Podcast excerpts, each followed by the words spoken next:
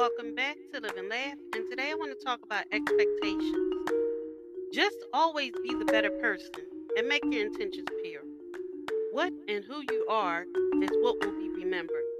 Pain is inevitable and it will, will always exist. But if you focus on understanding what you are and what you're feeling and why you're feeling it, you will overcome it. The expectations we have often do not correspond with reality. We are disappointed every time this happens.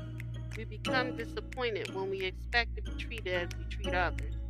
When you start to realize everyone is living at a different stage, thinking differently, and making their choices, then you can only accept the fact that people do not share the same mind and heart. When you want to be happy, you have to let go of that and start with yourself. Be the person you can be proud of. Be an example. Show respect and understanding.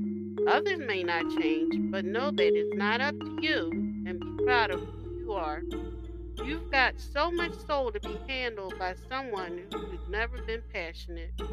Thank you for listening. If you know anyone that could benefit from this, please go ahead and share it.